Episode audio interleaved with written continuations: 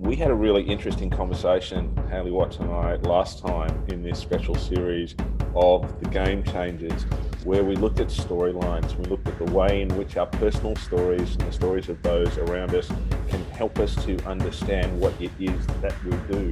And in many ways, I'm left thinking that the proper study of the world is the study of the self, and yet the study of the self is all about how to give yourself to the world can't wait to dig into this a little bit more. Hayley Watson, let's go. Um, Hayley, um, can I be just a little bit edgy, edgy nerd with you for a moment? Because I'm, I'm really interested in the methodology of Open Parachute. So you've got this methodology which says that you're going to go and record video and then bring it into a classroom setting and use psychological tools that are going to help. Where did you come up with this idea? Why did you choose this methodology?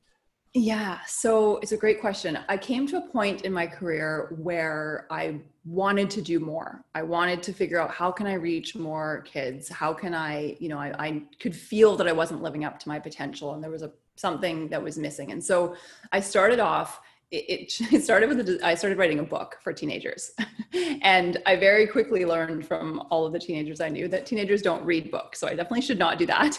And they all told me I should start a YouTube channel, and I had never like before that point I wasn't on social media.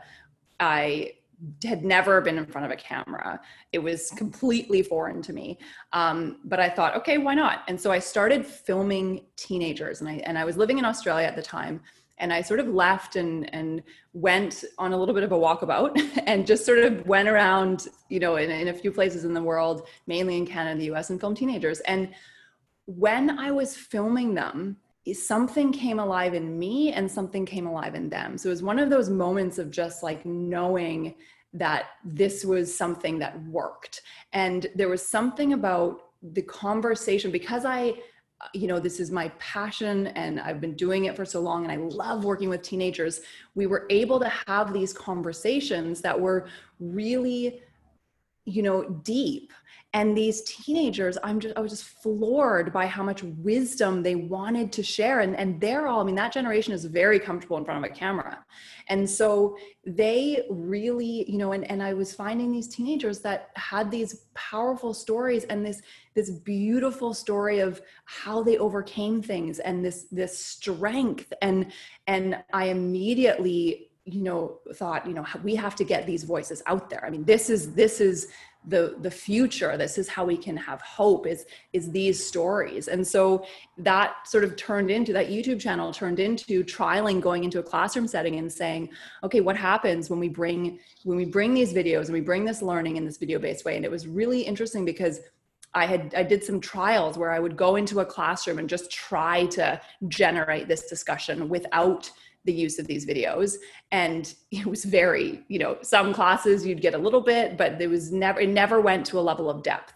Whereas when they had a role modeling which is true for all of us right? As soon as we hear someone else break the ice in that way then all of a sudden it would be like immediate engagement. And these kids they were able to really really go there. And so that's what sparked that that recognition of okay this creates safety. In the same way that you know when i used to run group therapy with teenagers you know having those videos creates like a group therapy context where all of a sudden it's safe to explore these things. And so that's sort of what led to to building out the program around those videos.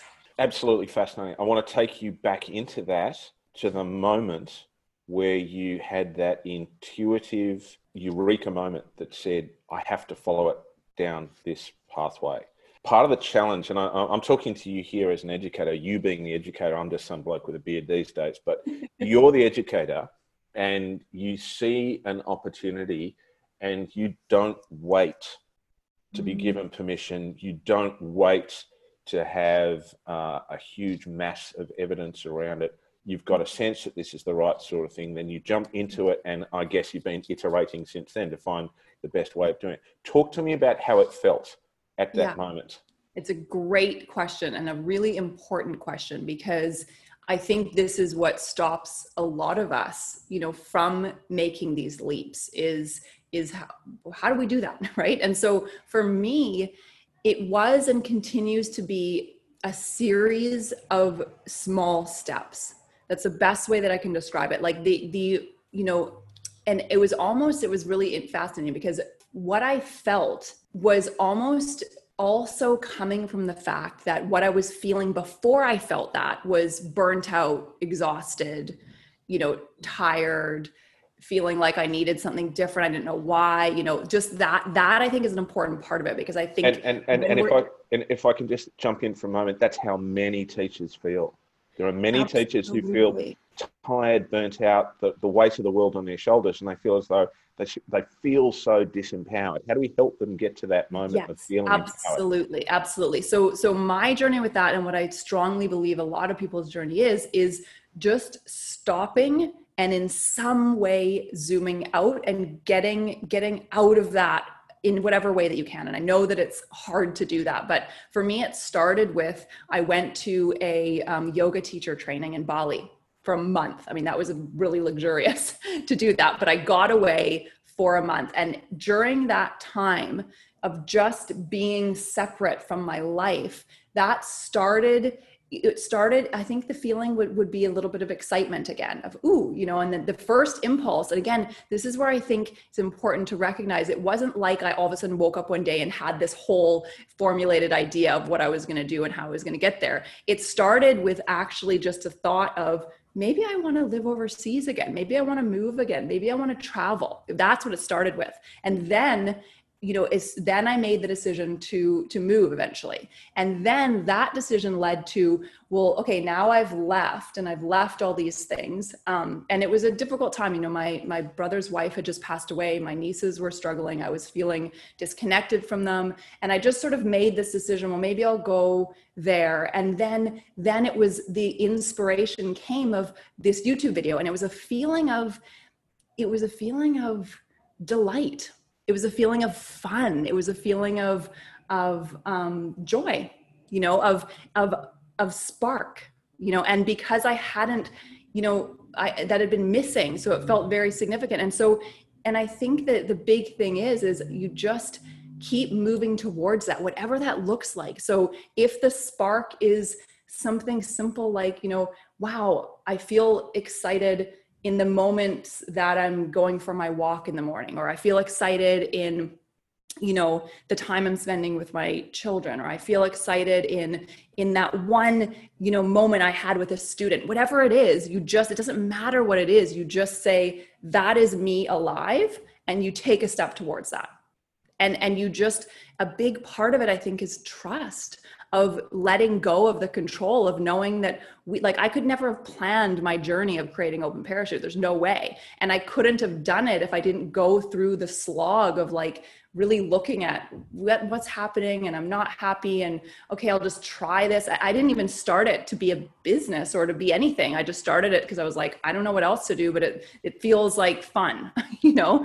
And so I think it's that like listening to to our feelings and letting that guide step by step and knowing that it just is a series of little steps. That's all anything ever is.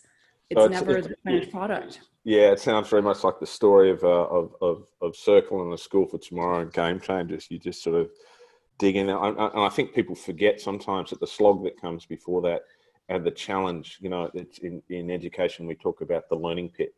And yeah you've got to go into the pit and and mm-hmm. that's that moment where you become consciously incompetent you've been unconsciously competent now you now you're consciously competent and you've got to yes. you've got to find your way through to conscious competence and everybody in the world can give you advice but they're already outside the pit you're the one who's got to find your way out of it yourself yes.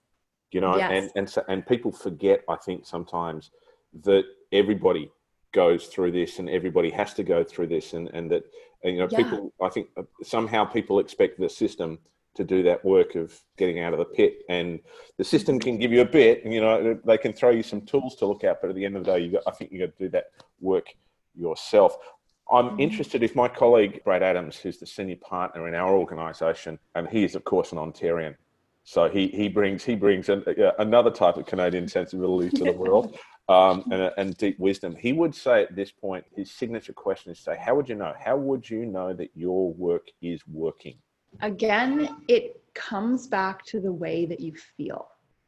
So you know, energy levels are interesting. I feel like the, the experience of burnout and the experience of fatigue and the slog, in my experience, that has less to do with workload and more to do with how we're doing what we're doing and if what we're doing is resonating with us on a personal level.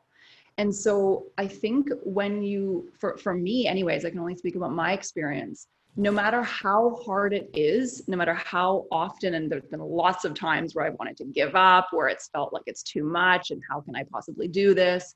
No matter what was going on, no matter how much struggle there was, there was this sense of this sense of purpose, this sense of it being bigger than me, this this feeling of of you know like this is not really about me and my struggles and whatever and this feeling in this moment and this overwhelm. It's it's like there was this deeper level level of feeling that arose in me that was sort of impersonal in that it was like this is this is happening and i can feel and it so it's a hard thing to describe but it's like that spark that's driving me that's that excitement and then that that knowing that what i'm doing matters. And I think that's the thing we only get to when we really dig into what's not working and what doesn't feel right and how can we be honest with ourselves. And then when we feel that honesty it's like i think it's almost like the absence of all of the the the petty struggles. Not that there's not struggle but it's like we can we can see the bigger pic- picture of like oh okay that that's really hard and I mean, there's there's just no way I would ever go back. I mean, I think that's another piece of it. There's no part of me that could possibly stop this. Like that's the sense that I have, which is kind of a weird feeling to have, but it's like there's this momentum around it. So if I were if I were to go into my Dan Pink moment, I would be looking at you and saying, so here's someone who's building her mastery and who has found her purpose and who is exercising autonomy instead of control. And that's mm. the motivation to grow. And that's the process around that, which I think is relevant for both educators in their own right and teachers in their own right, because God bless their little cotton socks, so many of my colleagues don't permission themselves to have that moment of stepping back. Mm. And they become so wrapped up in the stuff of what they're doing that they forget yes. to stand back and look at at that sense of purpose and they're almost guilty about making decisions which are about them and, and connecting with that sense of yes. bigger purpose, you know? Mm-hmm. And it's and, hard because it's that's the culture we live in. You know, we're we're told that's, that's, selfish to to go away even for a weekend by ourselves to just reflect. You know, we're we're really we're taught not to do that stuff. Yeah, it's it's, it's on, on, on, and we're going to pick up on this, I think, in in the in the second half of this episode. You, you mentioned feelings earlier. Okay, mm. so feelings. Oh, well, we're starting to get into real dangerous territory here, Hayley. We are talking feelings. You know, I'm I'm I'm from the generation who were taught by our fathers not to have, not to show emotion, not to mm. show feelings ever, and I think mm-hmm. that was, it. I think it was well intentioned I don't think it was it was to negate feelings, mm-hmm. but it was this perception that if you show your feelings, the world will exploit them and will take advantage of them, and that feelings, therefore, practically mm-hmm. were a weakness. Which then, of course, is only one step away from saying that morally feelings are inferior. You know, yeah. the affective domain is is inferior to the cognitive domain. And of course, again, in education, we privilege the cognitive all the time over the yeah. affective. Walk me through this, please. Help me, help me grow, yes. Yes, yes, yes, absolutely. So it is a fascinating topic, and it is one that we are just scratching the surface of in our world. So I love talking about it because when we when we really look at what feelings are, they are our guides.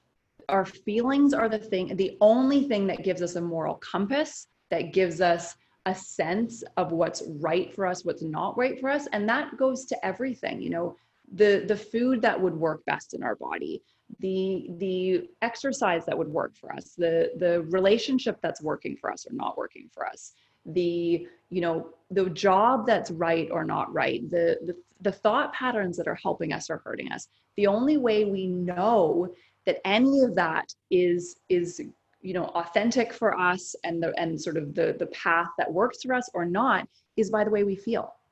And so our culture has it so backwards you know when we experience these difficult feelings which we have decided are a weakness and they're bad and we shouldn't show them when we experience things like shame or or grief or sadness or or you know anger or whatever it is that's telling us hey something's happening that isn't quite working.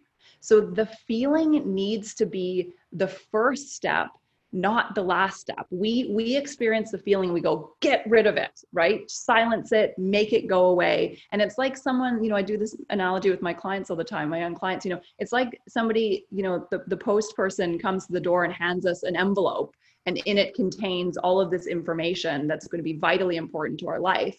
And we slam the door in their face and start throwing rocks at them. Say go away go away right? This is information. That's all feelings are information.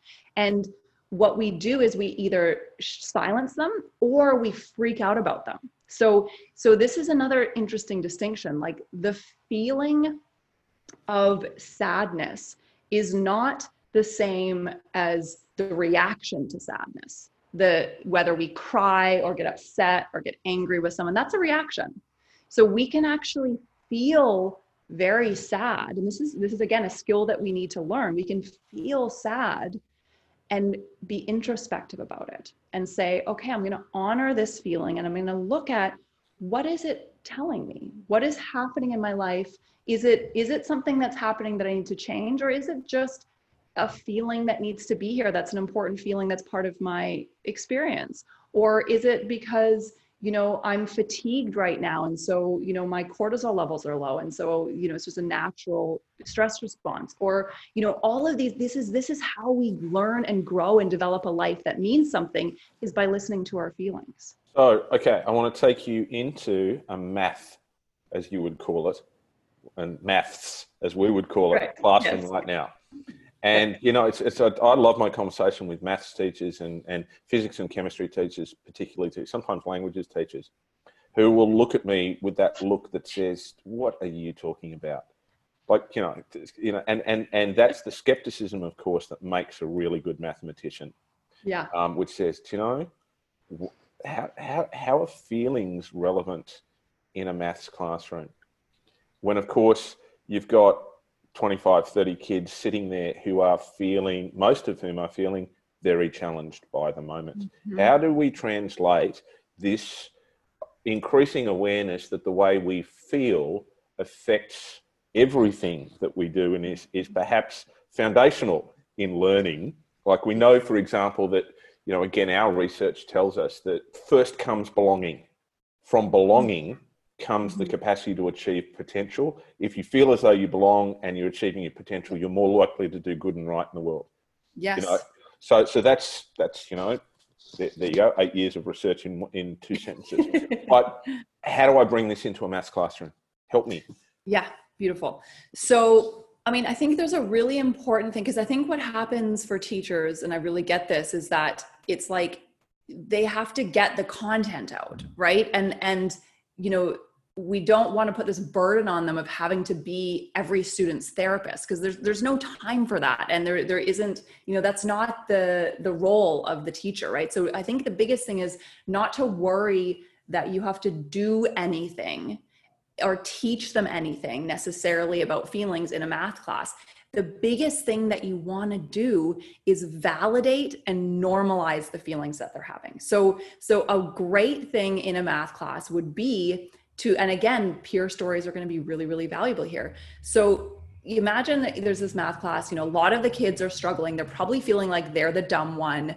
They're then then all sorts of things will happen. They'll either shut down and like not be able to listen to anything. They might get frustrated and angry. They might get angry at the teacher. They might get angry at their peers.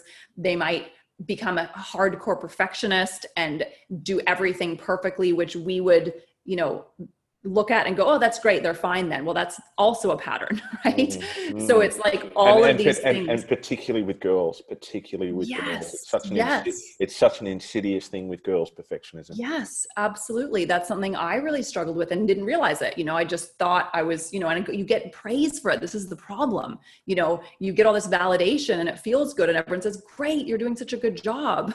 And so, you know, so it's really in, in that math class, if we can just stop and have an actual conversation about the fact that it's really normal to feel nervous, to feel frustrated, to feel scared, to feel ashamed, to feel all of the things we feel about math because math is challenging. So, math represents all the other struggles we face in life. So, math is a perfect chance and opportunity to role model how can we face challenges. So you know we normalize and so this is where you know teacher experience can be really valuable too just saying hey you know the teacher can share their experience. When i first learned about math you know this is how i felt or you know hey maybe let's share as a group. What you know who is who is feeling like you know overwhelmed by this? Everyone raise your you know raise your hand that kind of thing. And then we move on to okay so we we've acknowledged those feelings now what can we do to help ourselves with those feelings? So okay so if you're feeling stressed or anxious about this what are some what are some things that we can do to help us tackle this so that we're we're training ourselves in listening to that feeling and then letting it guide us but not going into the freak out of like well that means i can never do math and that's it and it's done for me or you know or silencing all those feelings and you know becoming the perfectionist but we're really saying okay let's listen to that and then let's each of us individually learn how am i going to approach this and then when they have that experience of overcoming that challenge through the acknowledgement of their feelings then they know how to do other how to face other challenges yeah, it's, it's interesting, isn't it? You know, the work of the Gates Foundation tells us that, uh, and and Pete and and PISA internationally was going to say pizza, but uh, but pizza's good too. But the uh, PISA internationally tells us that maths is the most important subject in the school, and the reason why is that maths teachers have the greatest impact on the academic achievement of kids, positive or negative. So it's it's it's greater than a 0.5 effect, and I think so much of it is the way in which, well, to start with, you've got to know your stuff as a maths teacher, but you know, you've got to mm-hmm. know your content, but you've also got to understand that your kids are your content as well too. And and yes, you know, when you talk to kids who get maths and do it well, they'll tell you they love it because they know when they're right and when they're wrong. Yeah. And they and, and more often than not, they get it right, so they love it. When you yeah. talk to kids who don't do well at maths, they'll yeah. tell you how much they hate it because they know when they're right and they're wrong and they're more wrong often yep. than not. So so it's almost like the the fight and, and flight thing coming out in a response yeah. to maths. And yeah. to get people beyond that basic thing, we've got to help them to process it along the way. Hayley, I want to I want to move on in the last part of of this episode. I want to talk about this well-being stuff because you know again in my generation we were taught you know well we weren't taught anything about it i can i can remember in the army because uh, there's some army in my background um, uh, and, and, when we were doing officer training, this uh, Vietnam War veteran warrant officer was supposed to teach us stress management. So he said, uh, you know, we had five lessons allocated to it. So he stood up the front and he said, right, everyone, go outside, have a cigarette. So we did. And we came back inside. Don't smoke anymore. I did those days, but came back inside and, and, and he said, right, that's stress management. Now let's get on and talk about something real. Wow. Wow. Yeah. Yeah. So, like, so, so I, I want to talk about well-being, and we use the term wellness because it encompasses sort of physical and mm-hmm. mental and emotional and mm-hmm. psychological, etc. But why mm-hmm. is what is well-being, mm-hmm. and why is it so important? Mm-hmm. Absolutely. So, I would say well-being is it's our relationship to ourselves. That's how I would describe it. It's our it's how our all of our systems are are functioning. And what we haven't realized and we're starting to realize is what, what how big of a role our past experiences as we were talking about last time our traumas our thought patterns that are a result of those traumas the, the things that are stored in our body our feelings our perceptions our interactions that all shapes everything else. So our health is vastly interrelated with that, even our physical health is. So when, you know, the reason it's so important, we'll take it back to that math class is, you know, for a student sitting there in class thinking, I'm stupid, I can't do anything, you know, that can lead when we think of where that leads, like when you think of if you just ignore that, that could lead to that student failing that class. That could lead to that student, you know, failing school. That could lead to that student then not trying to do anything else because they feel like a failure. That could lead to that student you know in a you know awful case scenario becoming homeless or becoming really you know angry and aggressive and becoming abusive like all these things could happen but if we if we look at their wellness in that math class and we say let's acknowledge that you're feeling sad and it's hard right now. Let's notice what are the thoughts that you're thinking? What are the thoughts that are limiting you? How are you perceiving yourself? And let's see if we can change some of those thoughts. So, how can you see what maybe let's figure out how you can have a little bit of success so that you can feel what it's like to feel good about yourself. And then when you start feeling good about yourself and you've accomplished that one math problem, then you can accomplish maybe that class then you can maybe accomplish you know graduating school then you can maybe feel confident enough to do the next thing and then you can feel good enough about yourself to enter into a relationship and be kind to someone. Like everything comes from our perception of who we are and how we feel about ourselves.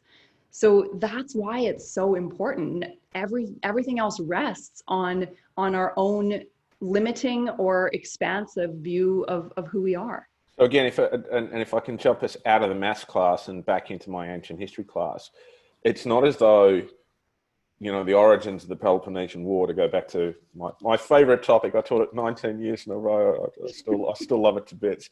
But it's it's not as though it doesn't matter what the Athenians did and what the Spartans did and what the Megarians did and what the Corinthians did and all of that sort of stuff. Not as though that doesn't matter.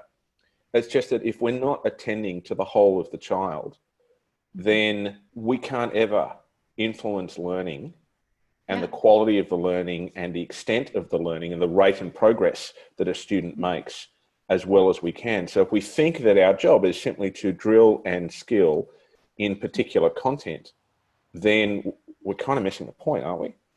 Yeah, absolutely. Because it, it, it completely depends on the state of mind and the state of of where we're at, whether we learn anything. You know, if we if we feel confident and inspired and excited about learning, we will keep learning. So that's what I see. I think the role of a teacher is vitally important and it's a huge incredible area of of a child's life and the crucial role is helping them understand and trust themselves, helping them understand and trust that they can do things, and to be inspired by the process of learning and by the process of discovery. And as we've been talking about, discovery always starts with self discovery. So figuring out how, and again, you know, something like history is a perfect example of it because you know, I remember learning about history and being absolutely bored, and I don't remember any of it, and it was just facts and figures. Oh, you probably you, you were probably in one of my early classes. Right. but then I had a history teacher that I'm sure was the way you taught it, and he told stories, and he, you know, he talked about real human experiences, and I remember, and it was about World War II. There are things that I remember about World War II from that grade 12 class because he helped me connect emotionally to the topic so you know history i think is a beautiful one where we can you know if we really help these kids care because it's personal to them help them understand how does this relate to what we're going through now? You know how do these things connect? You know that is that is what you know that's wellness as well because that's okay now i have a personal connection to the content yeah, that's hard. That's hard work though, because that, that requires lots and lots of vulnerability, flying around a five you know five meter by five meter space, and yeah. and people need to be ready to do that work with mm-hmm. each other, uh, mm-hmm. and to see that as as core to what they do. Hayley, I'm I'm going I'm going to pause us here and say thank you very much for this part of this conversation. I, I really want to dig into a little bit more into the way in which we help individuals and groups come together in the next part of our conversation. So thank you very much. It's, it's I'm, I'm learning so much. Uh, um, uh, will you come back and have one, uh, one more conversation with me? Of course, absolutely. It's a, a pleasure to be here. Thanks very much, Dr. Hayley Watson. The Game Changers podcast is produced by Oliver Cummins for Orbital Productions. It's powered by schoolfortomorrow.com and circle.education. It's available on Apple Podcasts, on SoundCloud, on Spotify, and on Google. If you like what you hear, tell your friends, subscribe, like, you know what to do. Let's go.